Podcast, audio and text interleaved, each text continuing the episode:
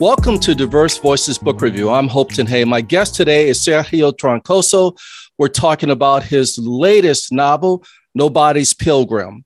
Sergio is the author of A Peculiar Kind of Immigrant Son and seven other books, the winner of numerous literary awards. He teaches fiction and nonfiction at the Yale Writers Workshop and lives in New York City. And Sergio, welcome back to Diverse Voices Book Review.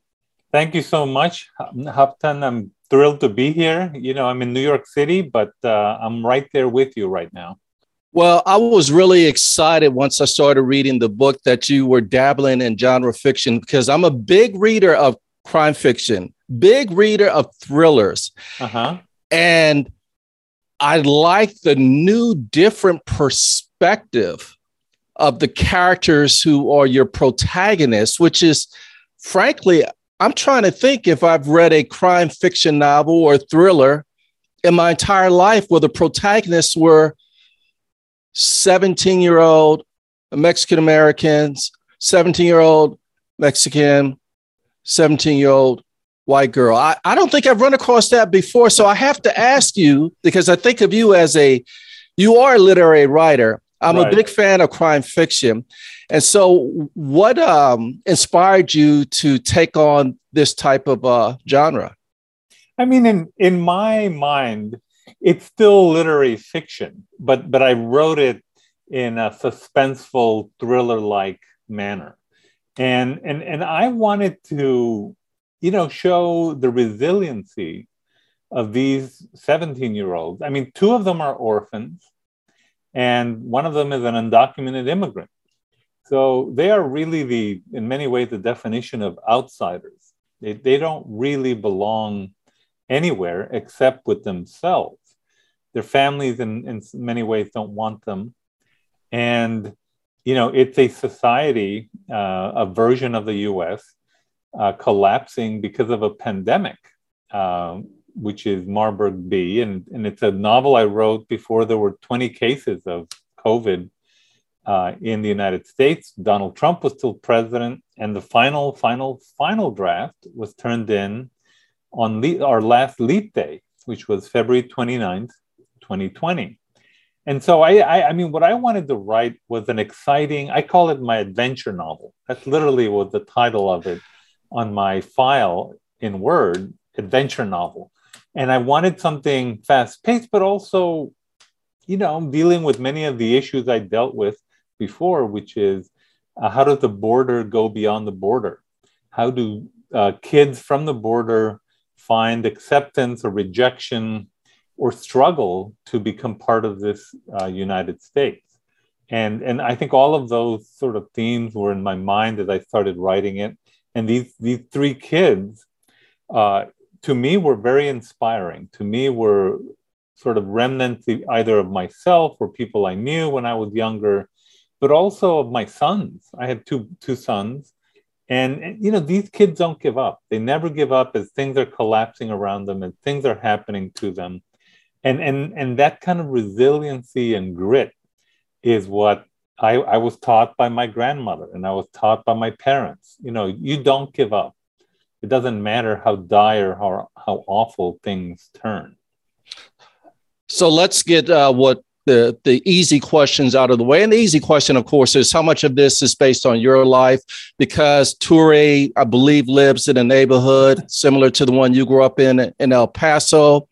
Turi Arturo, of course, uh, he was orphaned when his mother died in a car accident. His parents died in a car accident. He loves books, and right. he's fallen in love with Connecticut from a book. You went to right. Yale to get your master's degree, I believe, two master's degree.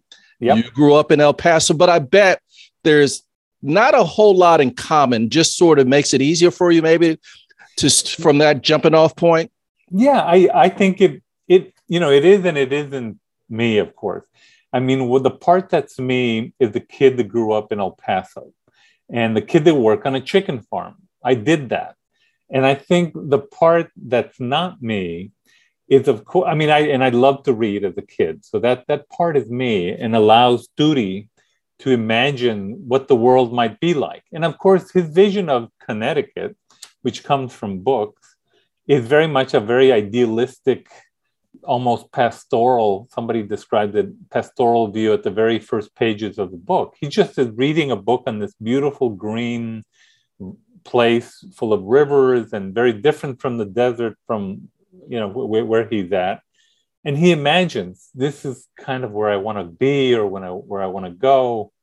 And and as the novel, you know, progresses, getting to the real Connecticut is a different story. It is almost going from idealism to realism, from you know having to struggle to to make your place in in a place like Connecticut uh, when you've imagined it before you've ever been there to be um, to be this idyllic place, but then to actually fight your way to survive and to um, exist there, um, it, it's a gauntlet. And and I think that's that's kind of what I was thinking about as I wrote the novel. And so the parts of it that are me are that Turi the reader and imagination propels him to imagine things, even if they're wrong because I think in some ways Turi is very idealistic about about what he thinks about Connecticut. Um, so so that part of it is true. And and starting on the border, you know, I always I often start with stages, you know, like Ysleta or El Paso or or a chicken chicken farm that are familiar to me because I know those places. I've been to those places and I have a, a very good memory. But but other than that, everything is out of my imagination, out of creation, out of research, out of uh, studying how narcos uh, function in this country. And, and there's, by the way, an interesting question. I mean, I don't want to uh, preempt your questions, but um, you might want to ask me about uh, this blonde, blue eyed narco, uh, John Broadus Dunbar, which, which, by the way, a white editor wanted to take out. And I said, no, don't do that. And there was a very specific reason I, I wanted to have him in there. So there's one other thing I bet you have in common with uh, Turi, a love of Mark Twain's work. And that, then I said, how much of this Huckleberry Finn uh-huh. sort of inspired a little bit of this story? Well, I think, I mean, I do love Mark Twain, and I love both Tom Sawyer and and and the Adventures of Huckleberry Finn. And I think the difference was, I mean, the allusions to it are that, you know, Turi is befriending Arnulfo, who's an undocumented immigrant. And so society um, does not really approve of or and wants to get rid of uh, somebody like Arnulfo. And so that that sort of somewhat parallelism although you know it's not the same being an undocumented immigrant and being a slave but you know uh, huck befriends jim and and with and the more he the more the friendship is deepened the the, the more it called into question huck's uh, view of society uh, what he should do for himself. And so the something similar is happening with um, you know with Turi as he is put in danger.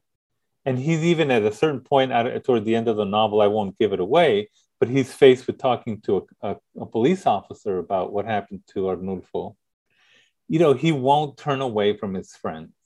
His friendship becomes more important than what society is telling him to do even when society is telling him to cut and run leave this guy forget him and and and Turi saying no he's my friend and it doesn't matter what society thinks if society is wrong you know, friendship trumps, uh, to use uh, uh, that verb, um, trumps, you know, what uh, what society is thinking he should do. And I think that in that sense, there is that connection to to to Mark Twain and the sense of adventure. You know, I wanted an adventure. There is no Mississippi River they're traveling down. The river is the highway. Uh, the river is the road that they create on their own and uh, and this stolen blue pickup truck that people, evil people, are after. Um, and so, so you know, there's some general allusions, but but really, it's not patterned or it's not supposed to be a, a, mirror to the adventures of Huckleberry Finn. I think some of these general questions that Twain dealt with in his work are certainly questions that I care about. Well, the challenges that Turi faces growing up home, and just the, the first thing that came to my mind is the hard knock life, you know, in terms of how he's treated by his aunt, her his aunt's husband, his cousin. He's a nerd. Right. And they they totally disrespect him for actually loving to read books. And it's a it's a really really tough situation that he's uh, learning how to survive in. Right. No, and I think that's an important you know point you make because you know I mean that's how I was as a kid in a very poor neighborhood. And let me just say, not everyone in that neighborhood appreciated books or appreciated writing. I mean, some some people remarkably did, right? I mean, it wasn't just me. There was there were other people who, who were readers, but it but being a nerd was something you sort of hid, and you're sort of soft, and you know you're not a baseball player or a football player. You can't beat the crap out of somebody, and you're not carrying a knife in your boot pocket like some of the cholos I knew in my neighborhood. So you know, I would get beat up by all of them, frankly, if if uh, if we came to a tussle which of, of course, fortunately, I was smart enough to avoid.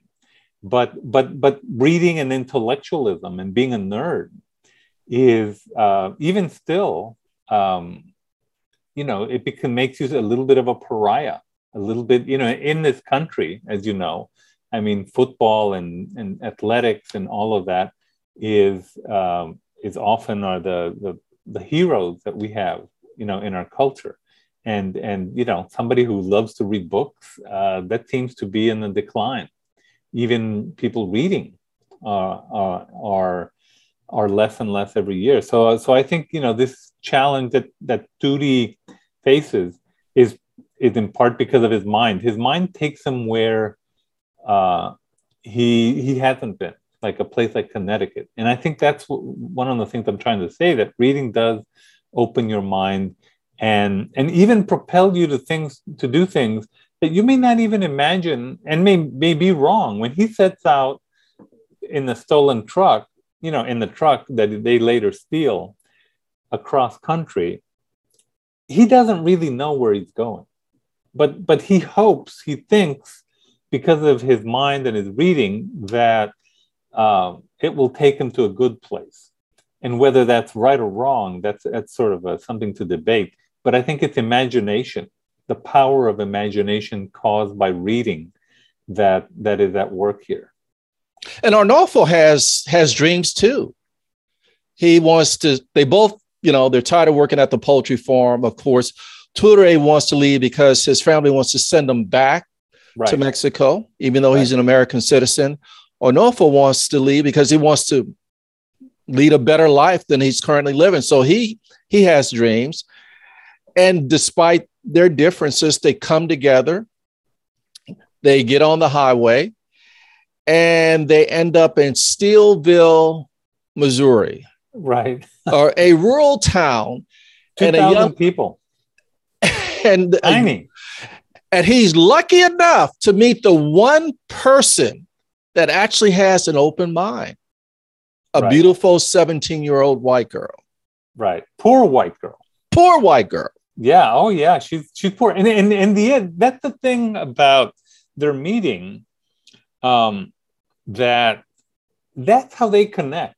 The, you know, if if Molly, the seventeen year old uh, blonde, blue eyed, kind of scruffy, uh, athletic white girl behind the counter of a tackle shop, basically. If you know, he knows Turi and Arnulfo both know she's stronger than they are um, you know, she's more physically able than they are. So there's no sort of physical intimidation. But if Turi, and there's a point in the novel where he imagines her at Ysleta High School, if she had been at Ysleta High School, everyone at Ysleta, which is like 98% Mexican or Mexican American, would have assumed, oh, this is a poor rich girl from El Paso. Somehow ended up in this border high school. But of course, that's not who she is.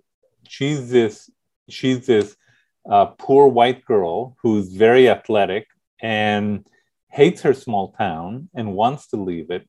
And and I think she is, you know, she's sort of feeling them out too. She she's in a way not necessarily using them, but she sort of th- thinks this is my way out. They're 17. They don't seem like bad guys, you know. And after she hikes with them, she feels I can trust these guys. And and I, that's the other thing I wanted to say in the novel is that because I see this in young people all the time, they trust each other in a way that us old guys don't do anymore. You know, we lose that sense of of like, let's just go on an adventure. Let's just take a ride here somewhere. And and sometimes that's crazy, right? It gets you in trouble as a 17 year old, but also sometimes that creates these lifelong friendships, these connections. You just sort of take a leap of faith. And, and I think when you're young, you do that all the time, which is what makes young sort of being young exciting, but also risky. And, um, and, and by the way, some people have asked me, uh, especially people from Missouri, have said, "Well, how did you get even the cadence of the her language so well? And how did you know Missouri teenager?" And I said, "Well, people don't know that for about nine years, I taught in Independence, Missouri. And so I knew tons of Mollies and, you know, male and female versions of Molly. You know, poor white kids, and not just white, by the way, you know, poor African American kids from Missouri, from rural Missouri, from the middle of nowhere, Missouri, who were interested in writing, who were interested in becoming more of themselves. And, and I connected with them because I had a working class background from Ysleta, from the border. You know, these, these were kids that in Ysleta would have just been at a higher echelon simply because of their race and their looks. But, but in reality, they weren't. In reality, they were as poor as I was, you know, when, when, I, when I was a kid. Now, we've talked about the protagonists uh, let's stick to your experience in Missouri. Molly's brother, Jim. Right. Very different from Molly. She lives with Jim and his um, common law wife. They have a baby. The common law wife hates Molly. And Jim resents his Hispanic supervisor. He resents his sister ran away with, uh, as he would say, Mexicans. He's this boiling resentment and right. almost this this this uh, chip on his shoulder that's a that's a character we all kind of fear these days yeah well and and and you know molly's brother jim is also obsessed as you know with with the internet obsessed you know with looking at things online and connecting with these fringe groups. Yes. fringe groups exactly so so he is and i also wanted to make a commentary about how this is affecting places like Steelville, where there's basically no local paper, there's no no meaningful local journalism, and so what they are getting in terms of what's happening in the world is this self-selection into sort of conservative abysses of, of, of sort of racism and blaming people and you know us versus them and that's what jim is sort of in you know trapped in um, he that's his escape. His escape is sort of a very narrow and and dark abyss. And and I think uh, it, it's also you know what happened to Jim. I don't want to you know I, I always try to make my characters, even the ones that are bad, kind of a little human. So even Jim, you know, he's been forced to be the adult because the parents died in a you know, in in you know uh, when when they were young, and so he resents that fact. He resents a little bit the fact that uh, you know he's he's burdened now with a child and with this common law wife whom he loves, but it's it's all on him. He has to. Uh, you know, he has to sh- shoulder that burden of working construction jobs. And of course, what does he do? He blames Mexicans. He blames other people for his predicament in part, but maybe he's just sort of trying to find blame for, you know, being from nowhere, Missouri, and and trying to find his place and his economic foothold, and he's just, you know, using the internet to find some sort of racial blame, um, you know, somewhere. Uh, so, can I, so I, can I quote, can I quote Molly?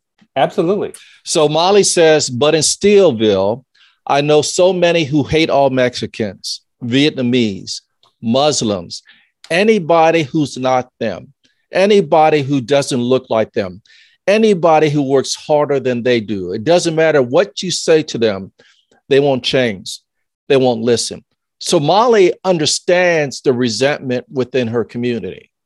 Oh, she does. She know, and she she knows that there is real hate hidden in these in some some of these rural areas, and and and it's it's sort of a, like a cruise missile without a target, looking for some sort of target. This is the people who we're going to blame, um, somebody who looks different from us, um, and and and I think Molly definitely sees it. Uh, I think Molly doesn't buy into it. Um, you know why she doesn't buy into it? It could just be, you know, she she I think her connection with her father is key, you know, to to her. Uh, her father grew up in New Mexico, had a lot of friends who were, um, you know, who were Latino, and and it talks about had talked about them, um, and so so it's perhaps her connection with her father that opened her up a little bit to not be so um, you know so hateful so let's talk about some more of the um, well the real antagonists uh, i'm going to start off with one of the big bads el he el hijo de Reuter. he the is Huerta, the, right the Huerta, a brutal right. brutal enforcer if I may say, who can even survive what us normal folks would consider a tra- traumatic traumatic accident trauma. Right, right. It was a very very scary character. What was your inspiration for the brutal enforcer? Well, well, first of all, you know, um, I mean, I edited a book called Our Lost Borders: Essays on Life Amid the Narco Violence and in that book, there are many Mexican writers who were writing about the narco wars. And, and in fact, one of them, Diego Osorno, who became my friend, he would embed himself with the narcos and write these riveting first person accounts of what he was seeing when in these little towns in Mexico, when they were fighting each other, when there was some brutality happening in town. And this stuff is just, oh my gosh, it takes your breath away. So a, a lot of it was that sort of inspiration, you know, with what I learned reading and editing that book, Our Lost Borders, Essays on Life Amid the Narco Violence, but also, you know, things like mixing it up with somebody like the Terminator, like El Hijo de Huerta is somebody like, he yes. is not going to stop. He's not going to stop until he gets to his target. And it's sort of a, a code. And he's also has, I tried to make make him a full-bodied human. He likes dolls. He likes dolls. he well, he connects. He, he connects. Con- he connects with dolls and with this, you know, with his lost childhood, with his the brutality that he faced as a, you know, as a um, as a child. Uh, you know, the probably the the his bad family life. I mean, and that is one the one thing. Having known a lot of well, not a lot, but a few violent people in my in my hometown uh, in Ysleta. You know, people who were cholos, people who were in gangs. Um, you know, I lived in Barraca. Uh, even the worst ones, even the ones who would knife other people. You know, you knew if you knew him, if you talked to them, they had had a really difficult family life. Uh, you know, maybe you know, or they, you know, their their fathers would batter them, or you know, something. It, it wasn't just sort of natural that they became who they became. They they really had a, a difficult family life, and El Hijo de Huerta is no different. I, of course, he's much more on the bad side. He's going after them. He's he's gonna find them. He will stop at nothing to find them and um, and and so that's what I was thinking. You know, there, there are all these different evils in the novel, from the pandemic to El Hijo de Huerta to other people, the threesome sent after after Molly and uh, and Turi and Arnulfo, and and and you know these these three kids have to find their way out or get help or be lucky. And sometimes it's one of you know it's a mix of all three of them. Uh, it's not just grit it's sometimes luck and it's sometimes with a little help from other people how did you uh, master the pacing of the novel? Because I, I, will tell you as I was reading it and and you know once you invest yourself in your protagonist you start worrying about them uh, when will the people catch up with them? How will they get away? How did you manage the pacing of the novel? Well through a lot of hard work and through a lot of rewriting i you know i i had written you know versions of the novel and then i would read it out loud and i would think about like what's the reader or a reader uh, what will he or she be thinking at this moment? How can i get them to keep you know that attraction that seduction that you're trying to create in the in the work to keep the reader moving forward to keep the reader excited about what may or may not happen and yet not tip him or her off as to what will happen so, you know, because that ride is so important, it's what you relish, right? If you read a novel and it takes you on this great ride and it surprises you of what you think is going to happen. And then, so sometimes I would put in things in chapters that would purposely lead the reader astray to, to take them one way where I'm going to really going to be taking them another way. And a lot of this is just through rewriting, editing, taking things out uh, you know, I have entire chapters on the accident of Turi's parents and even Molly's, you know, and I took them out because I said, no, no, no, this is this is stopping the pacing, this is slowing it down. We don't really want backstory here, for example. So so a lot of it is you first write what you think is going to be the novel, and then you start taking things out and maybe putting things in and, and just shaping it with the rewriting process. And that's how I did it. Uh, I, I kept thinking, I want this to be an adventure. I want this to be exciting, but I also want it to be about important themes like taking the border beyond the border, about friendship and connecting with people in an immediate way. Like, you know, let's just say you and I, you know, meet each other and, you know, we have a drink and then suddenly you know, something happened and we are on an adventure and we didn't expect it. And I sort of don't know you that well and you don't know me that well, but you have to trust each other or you're both going to end up in dire straits. Molly and Turi. That is a slow burn romance, not a fast romance, not the movie romance, not the TV romance where, frankly, they, they move so quickly. Right. This is a slow, slow burn with a little jealousy with Arnulfo. right, right. Well, you know, I mean, I I felt that yes, they could connect. You know, in my mind, when I really know my characters very well, and I've done pages and pages of everything from physical descriptions to moral descriptions to to um, secrets that they may not tell each other or tell themselves and and they start living in my mind i really start feel i started feeling like Turi and Molly, because of their love of reading and their love of, of, of, of wordplay, that's how they're going to connect.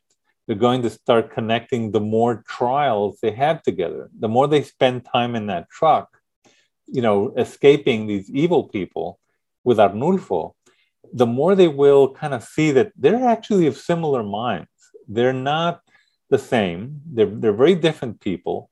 Um, and, and at a certain point, um, you know, one of them is falling apart and the other one is pulling them out. And, and I always envision all three of them in sort of a life raft situation in which no one is always the hero. You know, even the hero at a certain point in the novel gets beaten down and, and is about to give up. And then she might have to be pulled by one of the other ones that steps forward and, and, and takes control and so so so that's you know and i wanted i didn't want something cheesy or something like you know they fall they are attracted to each other they like each other but you know it's sort of a a little cagey they're being a little cagey around each other and just trying to see who is this person that I'm riding in this truck with that now I found out it's stolen, and uh, and can I trust this person? Can I, you know, and and little little tidbits like for example, Turi telling Molly, tell your brother where you are. You know, don't don't hide that from him. You know, he's going to be worried. You know, these things that Turi doesn't have to say to her, but he does. In, encourage Molly to trust him, to say, you know, this is not a bad guy. This is a good guy. This is a guy trying to to to to look out for my uh, you know for for my behalf. And and I and you know and and and and, and all sorts of things that happen with Molly as well that encourage Turi as well to to trust her more deeply. And so this trust is this slow burn of the relationship. Is there a little bit of capitalism driving the plot of the novel in terms of the desire to have a pandemic? Well, what do you mean by capitalism and the pandemic? Uh, a couple of well, people want to take advantage of that. Oh, absolutely. oh, absolutely. No, no. I mean, I, I actually, um, I believe that, um, and on in capitalism on several fronts. For example, you know the the the blonde, blue-eyed narco. Oh, he's the, making some money in the stock market. He's making a lot of money in the stock market and in the drug drug business. Right. And uh, you know, and that I think is that's something that I think was very important because this is what he's driven by. He's this is his American dream, and and also, you know, there are people who like to create chaos, to, and to take advantage of the chaos, and and and I think people in the stock market and other places, not just in finance, do this all the time to introduce the problem that they then have to solve or, or will have the solution to, or they will not be hurt by it, but they will be able to take advantage of it. And, and, and I think people do this already in, in finance all the time. And by the way, I used to be an economist, so I actually know the stock market very well uh, and invest regularly in it. So I, I, know, you know, when, you know, when, um, when people do that on purpose, you know, when you're shorting, shorting a stock, and you're purposely, you know, you can short a country. You could purposely try to introduce chaos into the country and then buy up all the great real estate and then somehow escape the chaos. And you're going to come out, you know, like roses on the Unless you're the Hunt brothers. Unless you're the Hunt brothers. Who, right. who crashed and burned when trying to corner the silver market, I believe. Right. But it's, it's about greed. It's all about greed. Exactly right? It's about people trying to take advantage of other people, and uh, and, and and you know that's that's part of the American you know dream nightmare, so to speak. I think this novel, and I really enjoyed reading this novel, by the way. I think this novel actually would have a lot of appeal to 16 and 17 year olds. Well, I'm, I'm glad you say that. I mean, it's, it is adult fiction. Um, but the interesting thing is, of course, is that Lee and Low primarily publishes children's literature but but this is their first foray. It's, you know, they've already published maybe two or three books in adult fiction and nonfiction.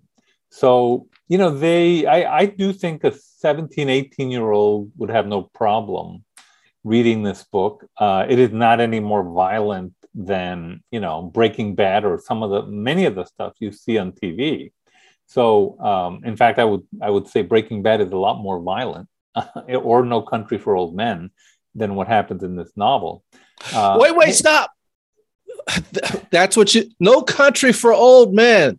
Right. That character, that that same relentless character, absolutely, absolutely. Gosh. Right, right, right. No, the the guy who who hits people with uh with that with, with that the, uh nail uh, gun. Nail gun, right? Exactly. Yeah. No, I mean he was part of part of the mix too. I was thinking sort of Terminator and and the you know Jose, I think his name is the actor is Jose Bardem or something. Yes, that's, yes, that's he's married name. to Penelope Cruz. Right. So I was thinking of of that sort of relentlessness as well as uh, sort of a version of of sort of the Terminator as well, um, going after these kids. Uh, so you know, I, I got to ask you this. So when do I start the writing campaign for the sequel to this novel?